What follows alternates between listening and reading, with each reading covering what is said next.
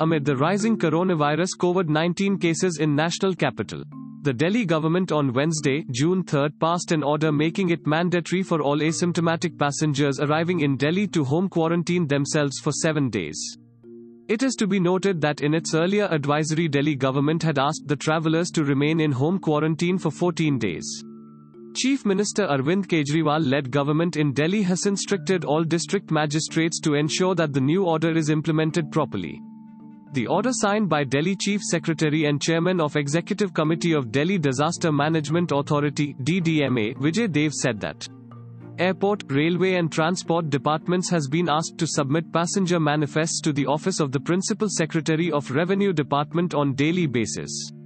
Meanwhile, the Uttarakhand government has decided to extend the 14-day quarantine period to 21 days.